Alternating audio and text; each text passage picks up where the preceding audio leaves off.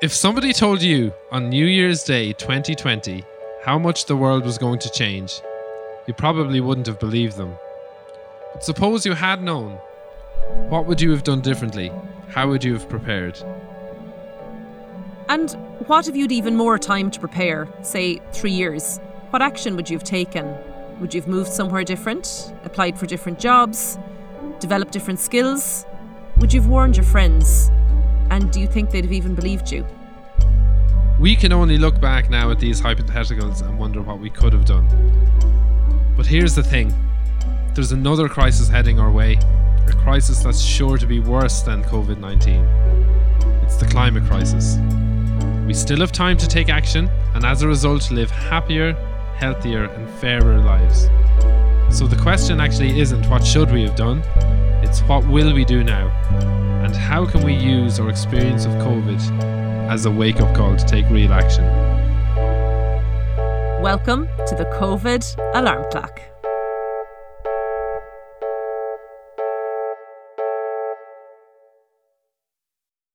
Hello, everyone. I'm Darragh Wynn. And I'm Ellen Hagerty. And welcome to our economics episode. Uh, so another another recording session of the COVID alarm clock. It is the third of January today, 2021.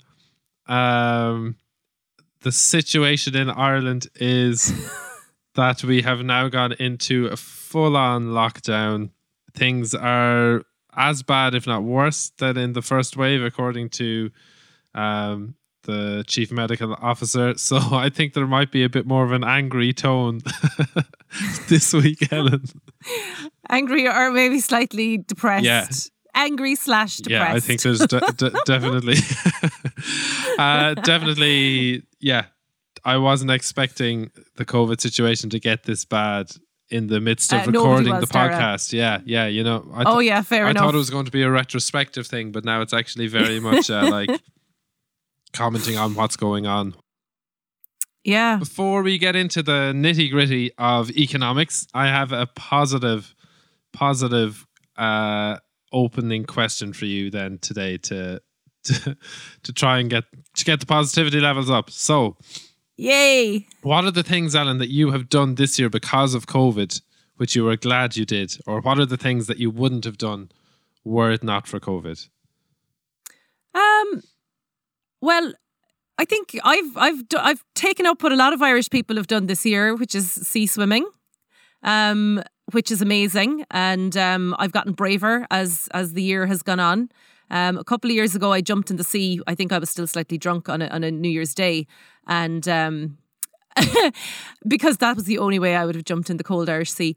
But as I, I've gone from just jumping in and out now to actually swimming around, and I'm so proud of myself. I always come out feeling like I've done something amazing. I, I'm so proud of the fact that I can get in the cold water, and my 11 year old daughter comes in with me as well, which is just Fantastic. ama- superb. Great. Yeah, so that's amazing.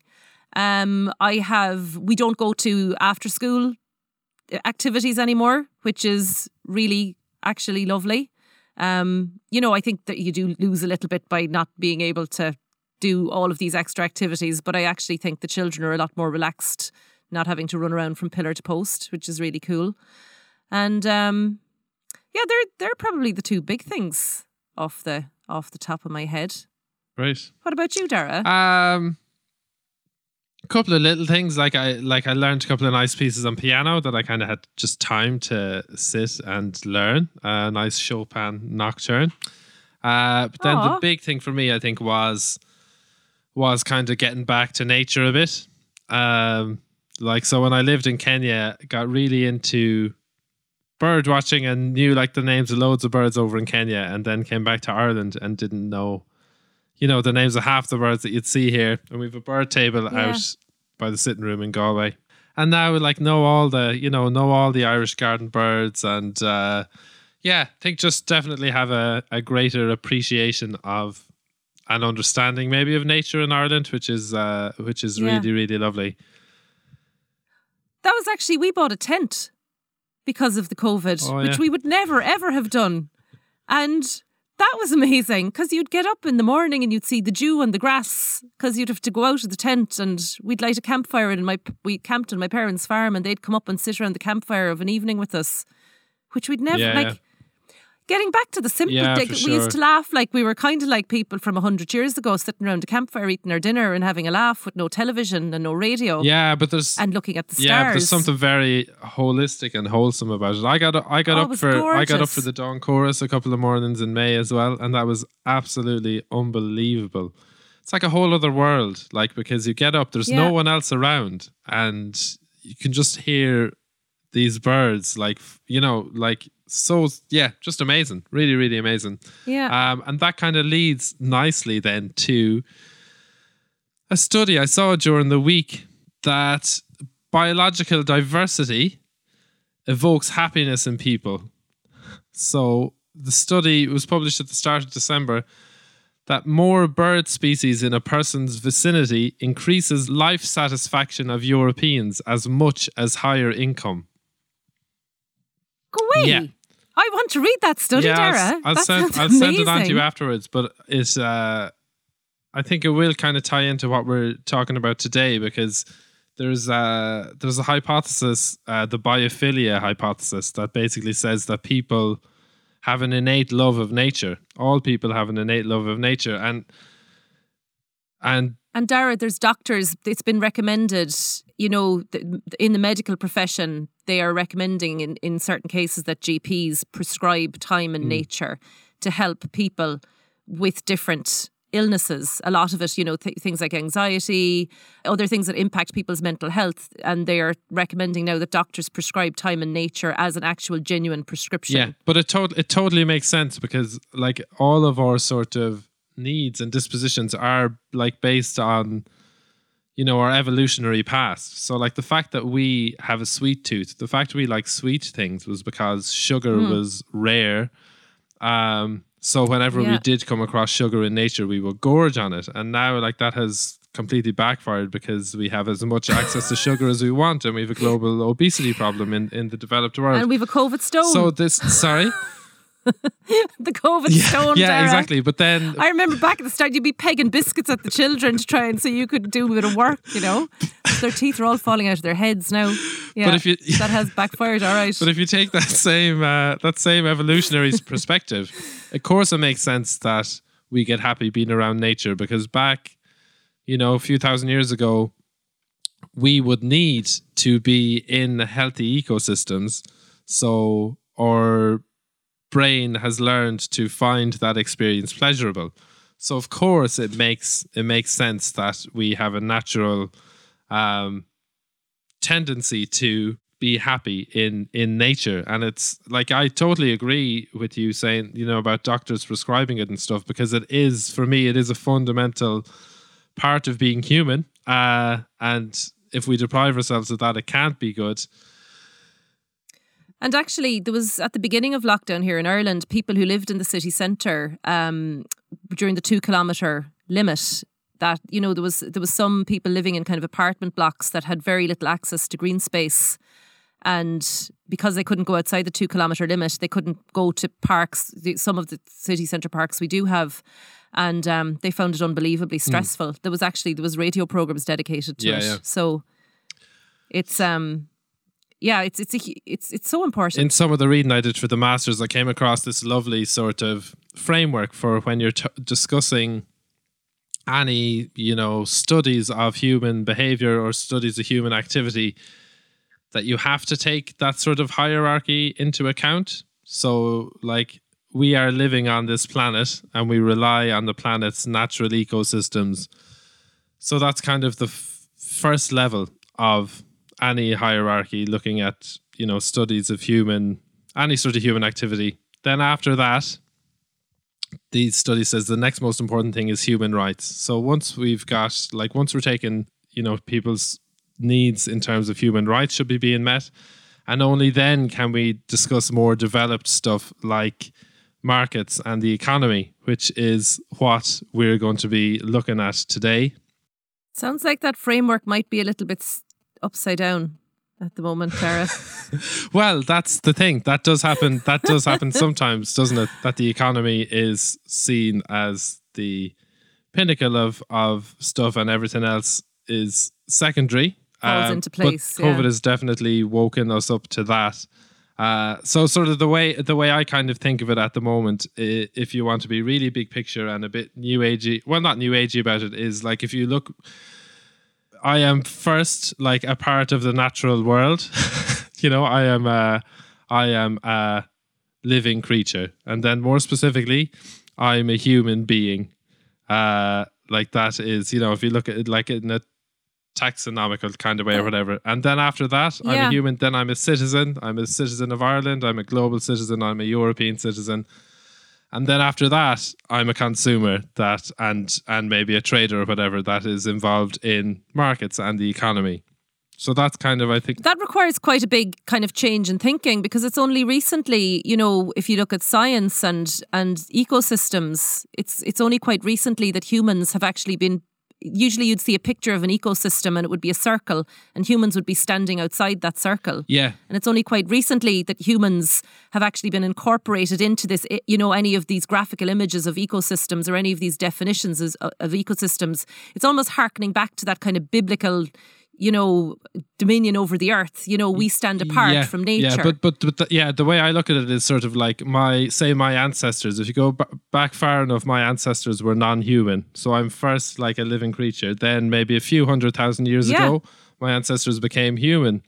Then like maybe ten thousand years ago, my ancestors developed this sort of thing of citizenship when you know like civilization started to develop, and then only in Yeah. the last few hundred years really has has this thing of being a consumer become a like a thing that every human being is that like you know even up to three four hundred years ago there wasn't that same level of of trade or, or, or commerce that we have. Takeaway coffees. um, so uh, I think that's just a nice way to sort of frame what we're going to be talking about today, which is looking at the economy, um, the relationship between COVID and the economy, and the relationship between the economy and climate change. And I think let's go back again to the start of March. And would you agree with me, Ellen, that public health was put ahead of the economy back at the first lockdown in Ireland? Absolutely, it was put first. Um, Leo Varadkar, when he came out and made that, you know, unforgettable speech, he actually said our economy will suffer, it will bounce back. But that was in the context of we are going to have to shut down the economy essentially, and everything's going to have to shut down. People will have to stop spending money. People are going to have to stay home from their jobs. But we will, as a government, support those people. We will support you.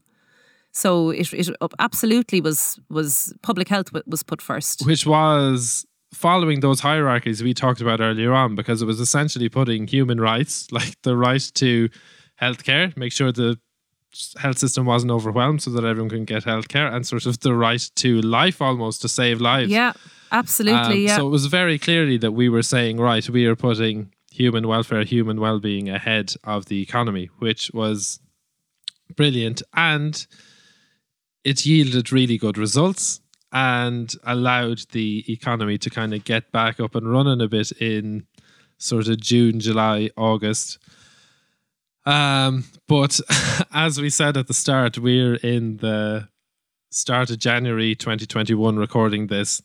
And at the start of December in Ireland, um, NPHET or National Public Health Emergency Team um, recommended that the government don't reopen non-essential retail, don't reopen um, restaurants, that they allow household visits uh, later on in December for Christmas. The government didn't follow that advice. They decided, right, we're going to reopen businesses, and we are now in the worst situation we have been in in terms of COVID cases uh, since the pandemic started in Ireland. So basically, what happened was the government decided to put the economy ahead of people getting to visit their families at Christmas, um, which they didn't Yeah. know, which they can say they didn't know was going to happen, but that's sort of what the advice said. The advice recommended if you reopen this retail and uh, restaurants, then we recommend that you don't allow household visits. Um, And I'm I'm not sure if that's what everybody really wanted, Darragh. I know certainly a large vociferous group of people did want it, obviously people who own businesses, but I- I'm not sure if a lot of people who wanted to go home and see their families for Christmas necessarily wanted to be able to go to the shop. de- definitely. Uh, I would say, yeah, based on those surveys, you know, on the attitude surveys, I would say most people didn't want that. If you had a choice, you know, especially if it was pitched to you as if you had a choice of having, you know, having a chance to go out for a meal or having a chance to visit family and friends over Christmas.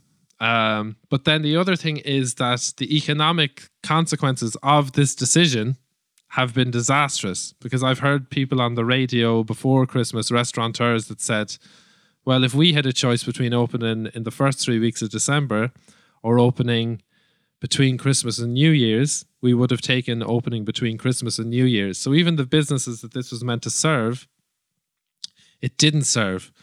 And I think that kind of shows that good COVID policy is good economic policy.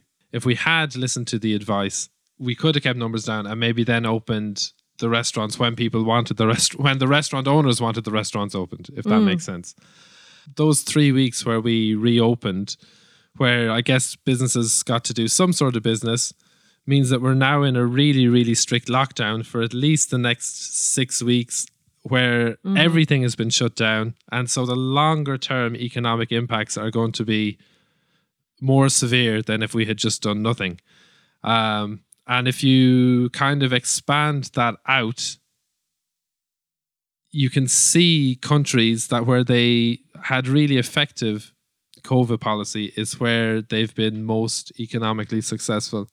So, like the example of New Zealand, where New Zealand shut down, shut down everything, had a really, really hard lockdown, and had a COVID elimination strategy. And yeah, and closed its borders. So they had something like a sixteen percent drop in in GDP in that quarter where they closed everything down. But they eliminated COVID and barring a two week quarantine for people coming into the country, they are essentially back to normal and have recovered economically.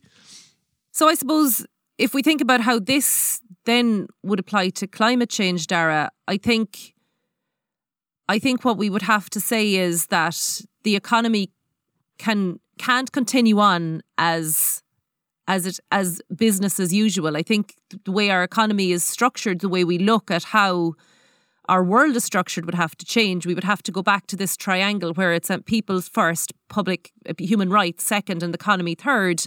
Whereas I think we have that triangle upside down now, where it's economy first and everything else has to kind of slot in around it. A bit like in December, where the government put the economy first, and then everybody else, if you wanted to see your family, you kind of had to stay in your house and stay away from everybody in order to slot in around. Yeah, and, and and not only that, but it didn't make sense. It didn't make sense for the for the economy, you know, because because like so COVID's going to happen.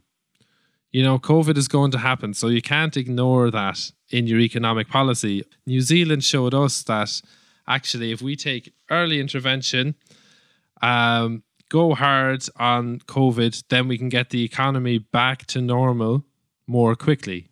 And I think that's where the real parallel is with climate change because the cost of climate action is far, far less than the cost of climate breakdown in the future. So, like we said, effective COVID policy is effective economic policy. Effective climate policy is effective economic policy as well, because we know climate change is going to change everything. So, if we're not taking that into account into our economic policies, then it's going to have huge economic impacts down the line. So basically, the economy is going to change whether we like it or not. So, once again, can we not have agency over that? Can we not take some control now? If Yeah. we take measures now with regard to our economy and how we structure it, if we do that now, then we can go forward, allowing people to have a good lifestyle, allowing people to you know, have businesses that don't impact on the environment, but also to secure a livable future for Yeah, everybody. yeah, exactly. Whereas if we continue with business as usual and we continue with our greenhouse gas emissions, we continue on, you know, grow GDP, let's keep going here, come on, come on, come on.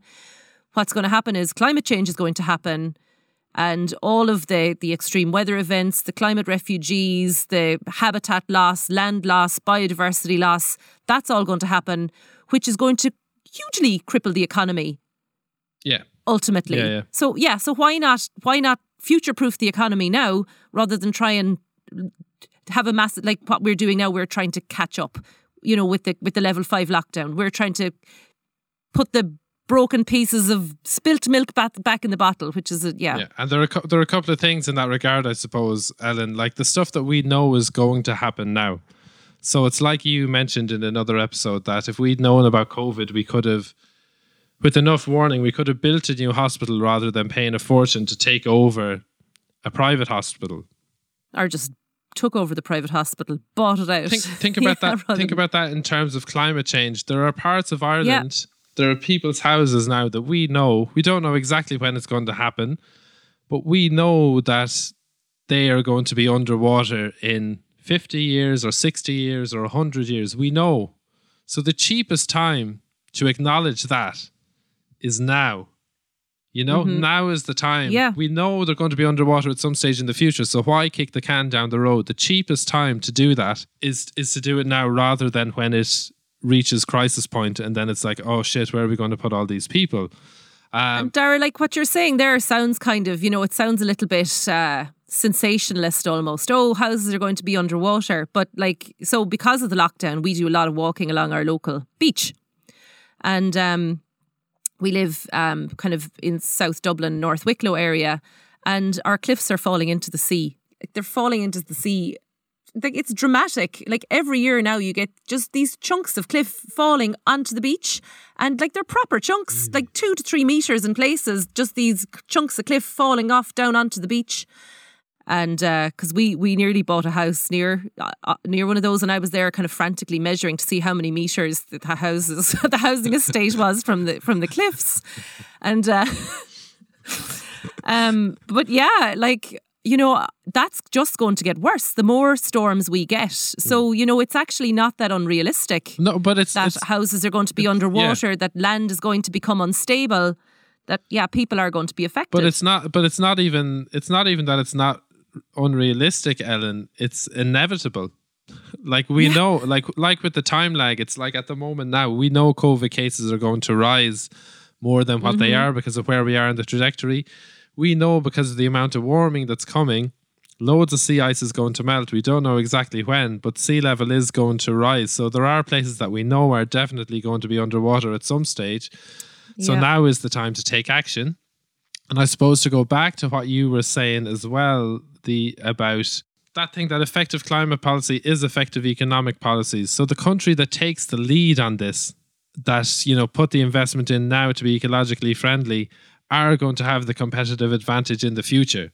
So it's not And Darragh, yeah, because countries that are stable, so countries that don't have houses that are just randomly Hmm. going underwater or cliffs that are falling into the sea, you know, or that you know, countries that don't have that level of uncertainty of oh, Yeah. what's going to happen next to wreak Yeah, havoc on our lives, have more stable economies. Yeah, exactly, exactly. And I think that I think that kind of shows that you know, uh, we we have we're in recession now in Ireland.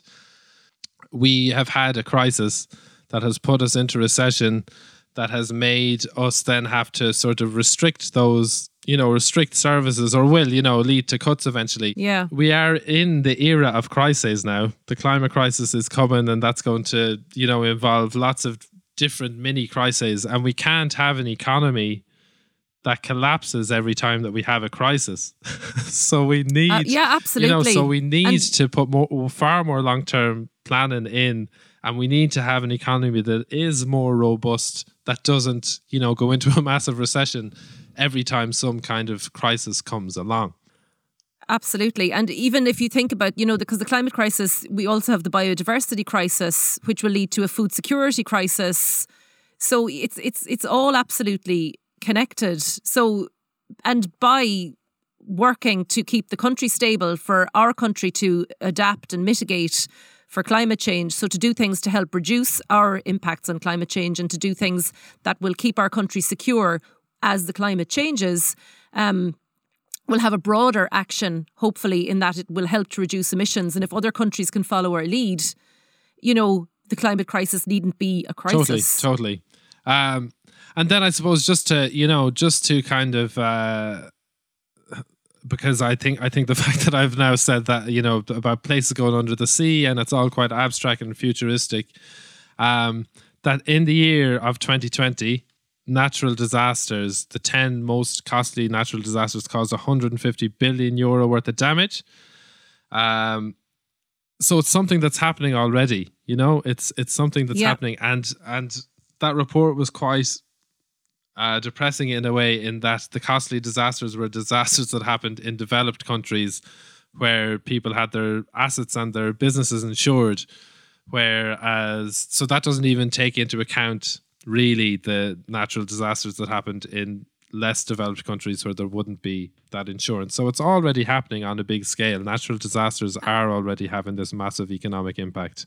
And if you bring that back to a small business scale, so if you live in Bandon or Skibbereen or Clonakilty, and you have this anecdote will be applicable to people outside of Cork as well. Yeah, basically, if you live in Cork.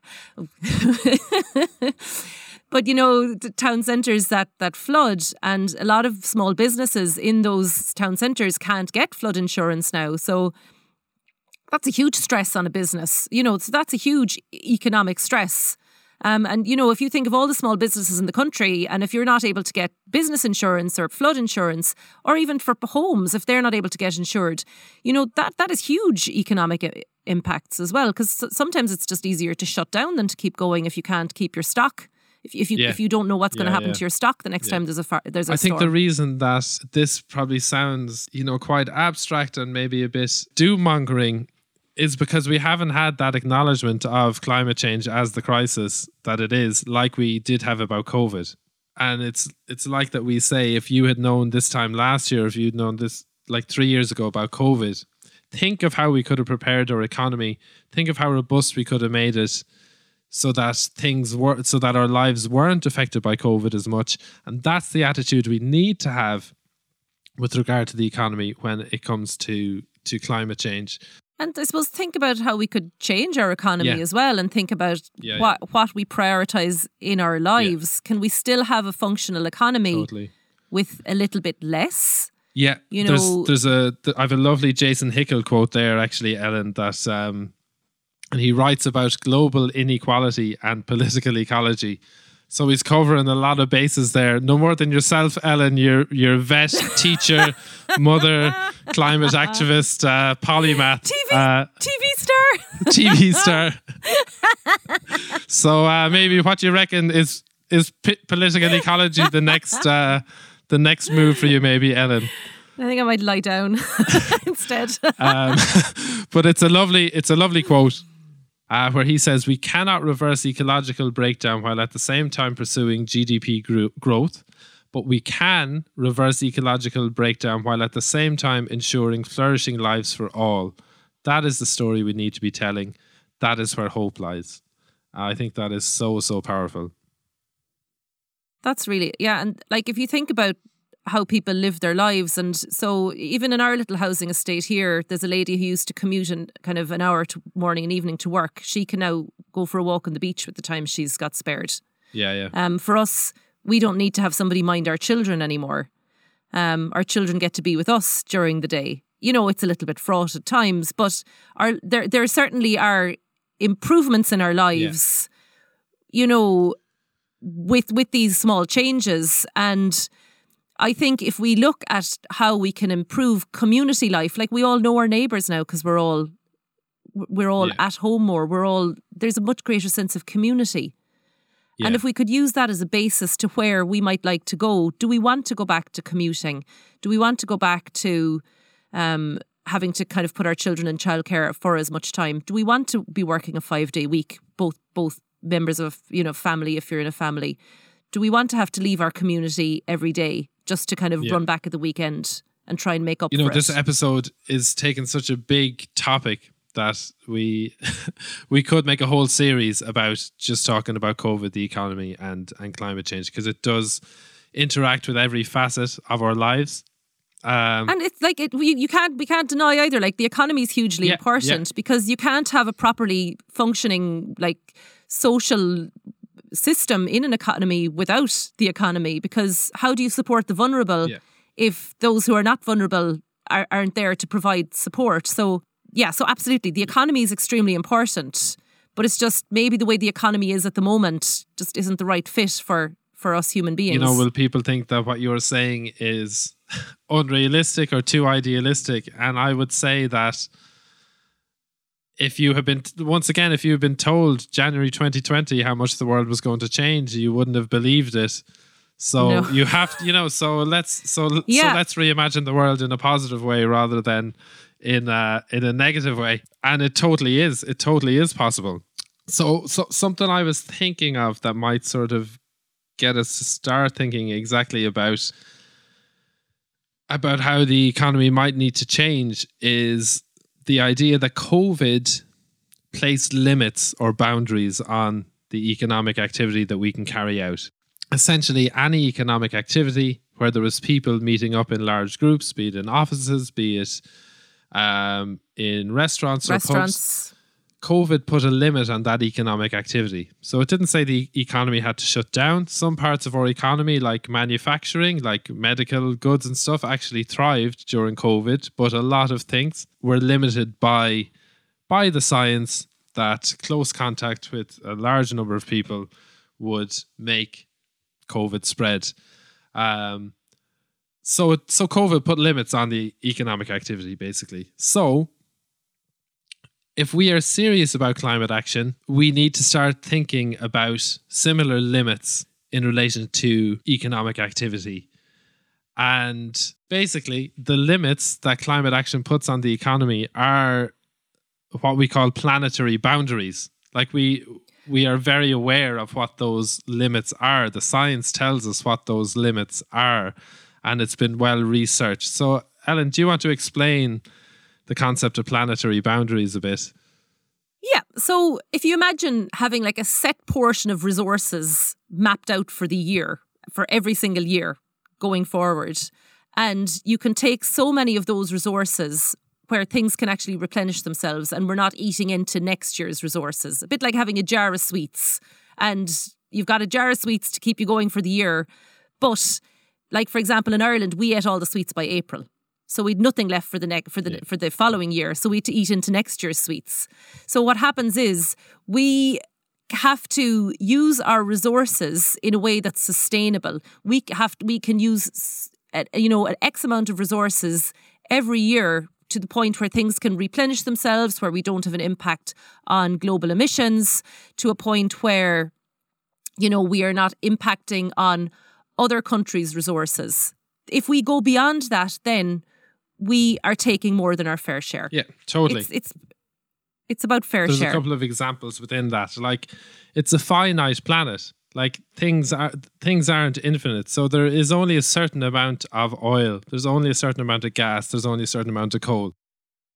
There's only a certain amount of land for growing Yeah, food. So so even if even if climate change wasn't a thing, we would eventually run out of oil and coal and gas. So even if we didn't have to worry about climate change, we would have to start thinking about okay, how are we going to change our systems when we run out of this stuff? So as you said, we can use it all up now.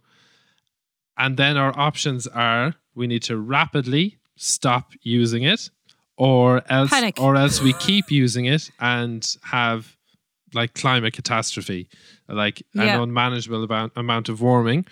There are also finite resources when we talk about metals and and things like that. That there is only a certain amount of cobalt in the world, Lithium, cobalt for yeah, our electronic cars. and we need to think about okay, are we, is this generation going to use all of that, or are we going to share that out?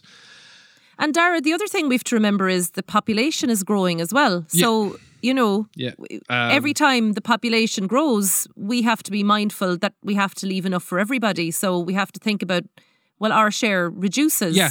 even renewable resources. So even stuff that we can grow every year, like food, like you know, to feed a growing population, like timber, like stuff that we can replenish. The planet is only a certain size, and there is only a certain amount of growing of timber for construction and paper that we can do without affecting the ecosystems that we need. So at the moment, to, to borrow a, a financial or an economic term, it's like we've got a massive overdraft at the moment. It's like we are like you have a certain amount of money and you spend more than you have. We have a certain amount of resources and we're using way more than we have. We are borrowing from future generations. But rather than like debt collectors coming, it's going to be extreme weather and uh, and warming. And we're here. No, just put it on the credit card. Yeah, it's fine. that's totally that's totally what we're doing. So at the moment, So, Darragh, like, are you saying hurricanes are a bit like de- debt collectors, like the really bad ones with the with the baseball well, there was a storm Ellen a few months ago, wasn't there? So maybe you should answer that question uh, rather than me. Tis a hurley. I Oh God. Um, but yeah, no. So at, so at the moment, our our our economy is not taking into account these these natural limits. So if you if you think about that in COVID terms, with the economy, there is a certain amount of mixing with other people that we can do to keep the economy going and to keep COVID at safe levels. Once we exceed that, like we did at the start of December, then we're in big trouble. And it's exactly the same um, economically. We have exceeded what we should be doing to keep warming within safe levels, to keep biodiversity maintained. But we aren't seeing the full impacts that we're going to see yet because of that time lag that we mentioned. So we have to remember that the actions we're taking now are going to have impacts well well into the future.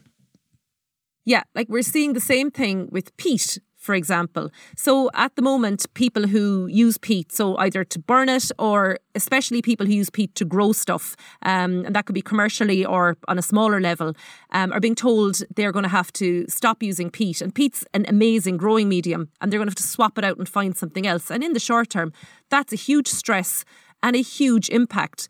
But it's not being contextualized because in the long term, if we leave peat in the bogs, we can actually help to mitigate climate change. So while we might have a total stress over the next couple of years trying to find something really good to replace peat, in the long term, that is going to help. If we leave it in the bogs, it's going to help sequester carbon.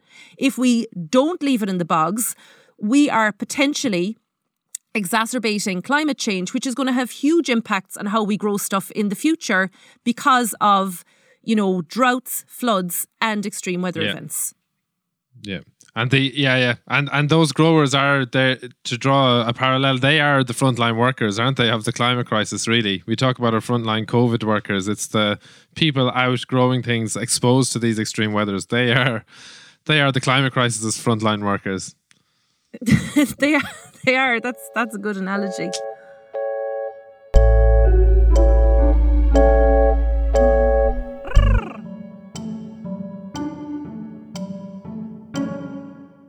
So this thing about measuring measuring progress in terms of GDP, the aim is to grow the economy by 3% every year regardless. You know, that's like a good hmm. your government have done well if the economy grows by 3% every year. The problem with that is that growing 3% every year it's You need to use more stuff. you need Darragh. to use more stuff and it's exponential. You're not adding 3%, you're multiplying by 3%.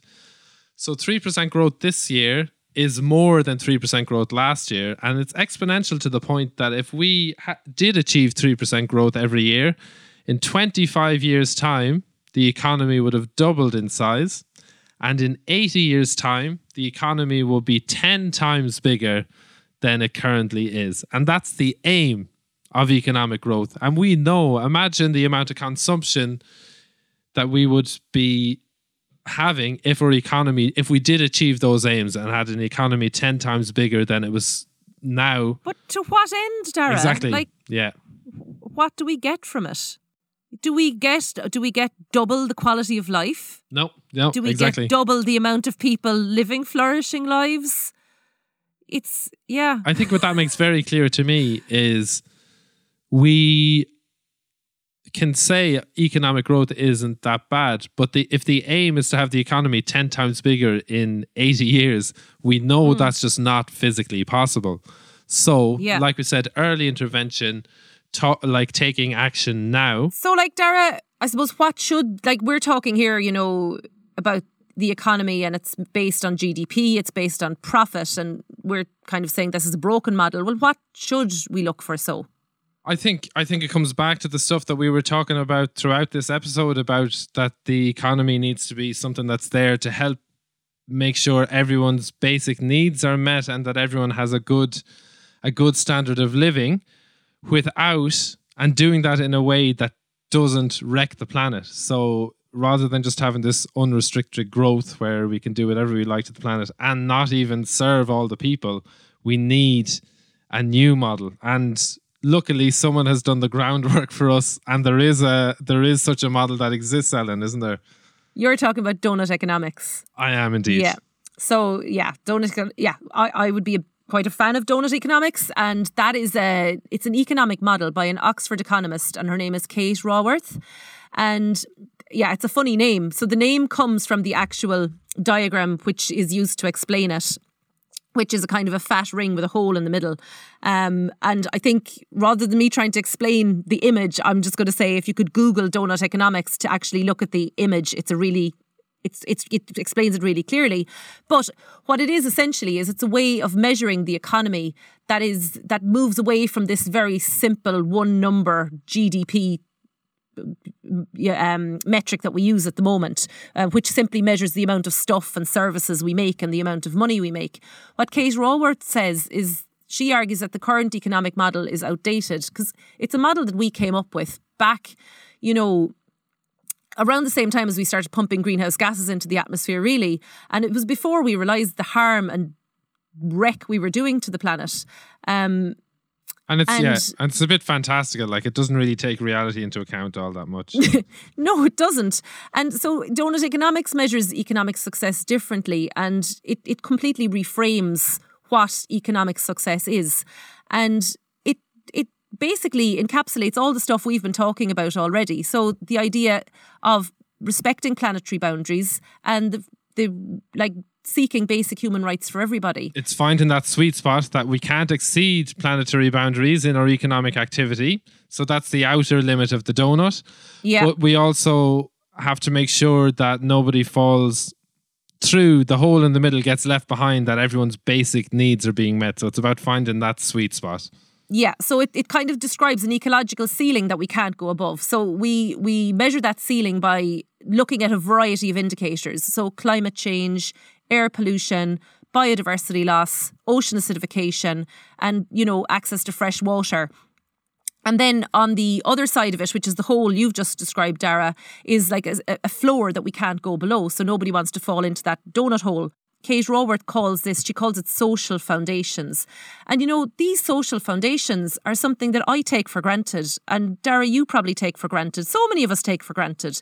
Health, education, access to food and water, access to energy, peace and justice, housing, equality, basic income, and an opportunity to be able to work. And, you know, I think most of us here in Ireland have this, but there are people who fall through the cracks. And then if we move, you know, beyond Ireland and we move globally, so many people don't have these social foundations. And is that right? Like, is that just? And wouldn't we have a much better world if we could measure this and if we could help people to achieve these basic, you know, levels of human dignity, really? yeah yeah and it so yeah so it's so it's much more complex than the than than a gdp metric but it does like it does take reality into account more than than our current economic model that just has this unrestrained growth as if there are no limits to the planet or to the planet's resources. So it's more complicated but it's more reflective of reality. Um and like you know con- it, it- it's it's being adopted. So for example amsterdam have adopted this model. And then our and then our own president Michael D. Higgins was addressing the OECD, the Organization for Economic Cooperation and Development, in, October 2020, and he was discussing the donut model as a as a way forward for economic activity. And like you said, that it's more complicated there, but you know, in Ireland we have used um, the GDP model, the profit-driven model, um, to measure our own success. But people fall through the cracks. Yeah, and You it's know, also a would- nonsense. Like we, so much of our GDP growth, anyways, is just big multinationals like logging their profits in Ireland, where there's been actually no economic activity. And wouldn't we have a much better society if we could actually measure our success by these lovely social foundations, like, you know, those children who maybe can't access education, the people who are having difficulty accessing healthcare? Wouldn't that be. it just sounds infinitely better to me. Yeah, yeah, yeah, yeah. Acknowledging And- the finiteness of things is infinitely better. Yeah. And like, I think, you know, going back to COVID, if COVID has shown us anything, it's shown us if we actually want to do something, we can do it. So even if it is a more complicated model than profit and loss on a balance sheet, we can do it. We can totally do it if, we, Yeah. if the will is there. Yeah, yeah, yeah. So, a big part of us living sustainably within planetary boundaries while every meeting everyone's basic needs is actually just wealth redistribution. And that sounds very scary and that sounds very like oh we're coming to steal your stuff. But that's Communism, Darragh. we're coming to steal your stuff and we're going to give you loads of donuts instead. Um, that's that's uh, that's but that's Be a donut a day for everyone now, and that's the end of that. But but wealth wealth redistribution isn't this isn't this scary thing. We're talking about the super rich, and we're talking about providing for people who haven't had their basic human rights met. And I think the thing is, Darragh, like I think the the the gulf between, say, I suppose the the normal people and the super rich has widened dramatically in the last thirty to fifty years. I mean, there's been a huge increase, and the the myth is that oh well, if the super rich get wealthier, there's a trickle down effect. We're all it's like a rising tide mm. lifts all boats. But that's been found to not be the case. What happens is the wealthier get wealthier, but the people at the the bottom end of the scale, the poorer people, they, don't. They typically just get poorer, or or they're they're they're left behind. The Um, super rich have gotten even richer during COVID. The wealth that has gone to billionaires, billionaires have gotten so so much richer during this crisis, and that economic inequality that you are talking about that has developed over the last 30 to 50 years has been accelerated by this crisis but yeah it is worth it is worth thinking about what a billion is compared to a million. So i've actually worked it out ellen. Yeah, so a million if if i was to give you a million euro in a 100,000 euro installments i would give you a 100,000 euro every day for 10 days. Yeah. Okay. If I was to give you a billion euro in a hundred thousand euro installments, how long do you think it would take me to give you the billion? Um, let me see now. Well, it it doesn't sound like it would be that much longer. You know, maybe I don't know, hundred days. You could kind of say, even though I know that's wrong, it would take twenty-seven years compared to ten days. compared to ten days. Yeah. So that is that is the difference between uh, a million and a billion. So so if you a hundred thousand, we can visualize it. We can think of like oh, two cars. Okay, so I can buy two cars a day for nice ten cars, days. Darragh. Nice. Oh yeah, I'd be buying good cars now. Jesus, you know. I mean, um, but uh, yeah, couple of couple of couple of Teslas. Don't buy cars. Uh, so I could buy a lovely.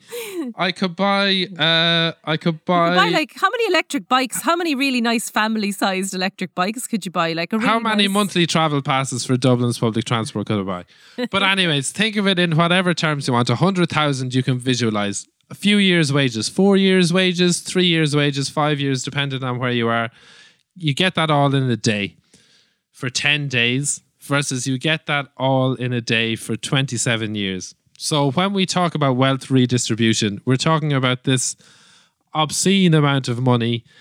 And wealth redistribution can be taxing the rich.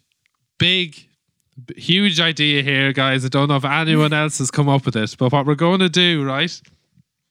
Certainly not the rich. They, they certainly don't Go like to one, uh, Darragh. the rich people that have lots of money. I know this is a revolutionary idea, but the people that have billions, we're going to take some of their money off them in the form of tax and give it to the poor in the form of services, in the form of allowances, in the form of incomes.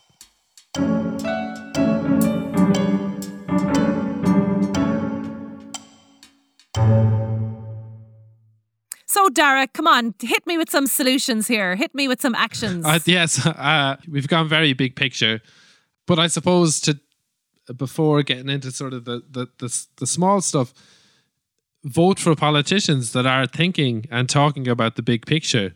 You know, like look look out for the politicians that are talking about taxing billionaires, that are talking about taxing multi-billion corporations, that are talking about putting in long-term plans because that's what we need.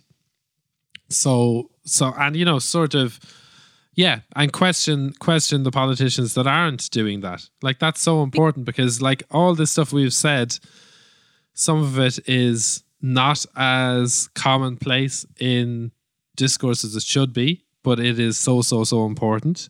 So look at the politicians that are talking about these kind of things.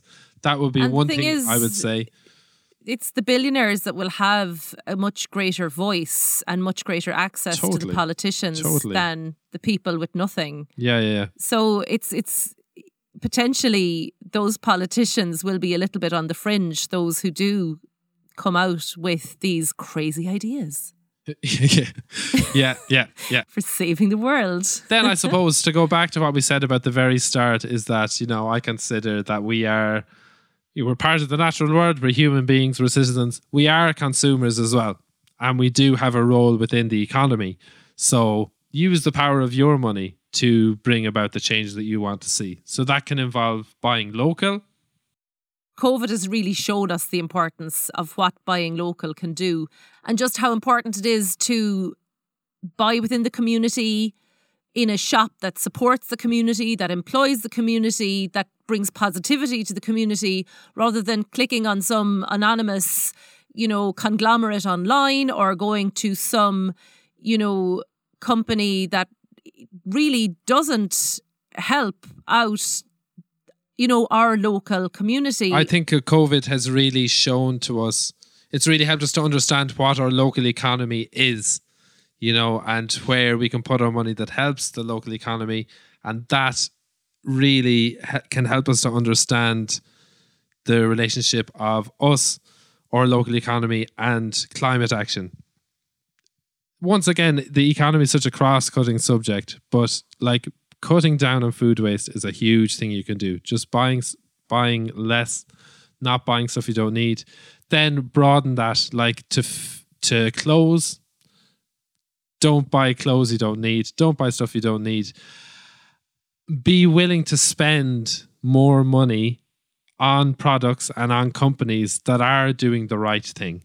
So to stick with food and fashion, look at the organic growers, look at the local growers. You are going to pay more than if you buy in a supermarket, but for your money, you are contributing, say, to local biodiversity in a part of Ireland, you're contributing to local jobs, and you're contributing maybe to carbon sequestration. Same with buying clothes. Buy if you buy local, you are contributing to the local economy and you are also not contributing to environmental damage and terrible working conditions in another part of the world. buy well buy once Darragh Say that again? Buy well and buy once Yeah. So if you buy, if, if you sometimes you know you might go in and there's two things for sale and one of them's more expensive, but if the quality is better, it will last longer. So a you're not going to be throwing it out. It's not going to be you know contributing to to waste and it, you know the potentially the carbon emissions used to create both products was the same, but you're not going to have to go and buy the same thing in a couple of years' time again to replace it. Yeah, and that's So yeah, and that that kind of does bring in that does sort of bring in the wealth inequality again. because people with less income can sometimes only afford the cheaper option, which in Yeah. the long run is more costly, whereas the people with more income can buy the long term thing, which saves them even more income in the mm. long run. And, and it widens that gap. So I think that puts even more of an imperative on people. If you can buy the right thing, if you can spend that little bit more extra, then do. Because if, say, everyone who can do that increases the demand for for sustainable products, then that brings down the price overall and makes it more accessible for other people. And the one thing I think we've learned from COVID is that it's okay to have our lives simplified totally, a bit. Totally. Yeah. I, yeah. And, you know, I, I think maybe if that's one action, think about could you simplify your life? Um, and typically, if we simplify our lives, we are consuming less. And everything we consume, be it buying stuff, eating stuff, using stuff, using energy, um, that all has a climate impact. It all has an impact on climate or biodiversity. It all has an impact on the planetary boundaries. Yeah. Um, so think, is there something today that I could go out and simplify? Yeah, and to bring us right back full circle, Ellen, uh, to that study about biological diversity, diversity evoking happiness, an additional 10% of bird species increases Europeans' life satisfaction as much as a comparable increase in income. So there are, you know, so think about that. 10% more birds makes you as happy as 10% more wages, um, according to this study. So there are really simple, free, quick fixes out there to make you happy and more content without without buying stuff, which is a lovely, lovely thought, I think.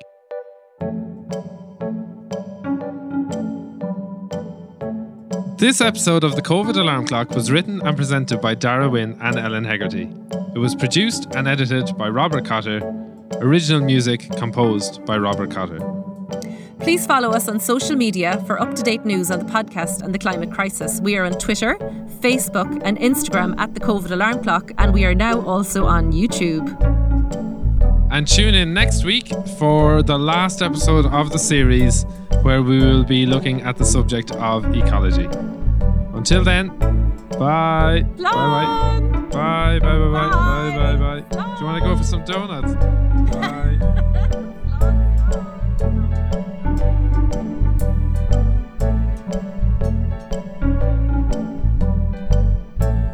Nom nom nom nom.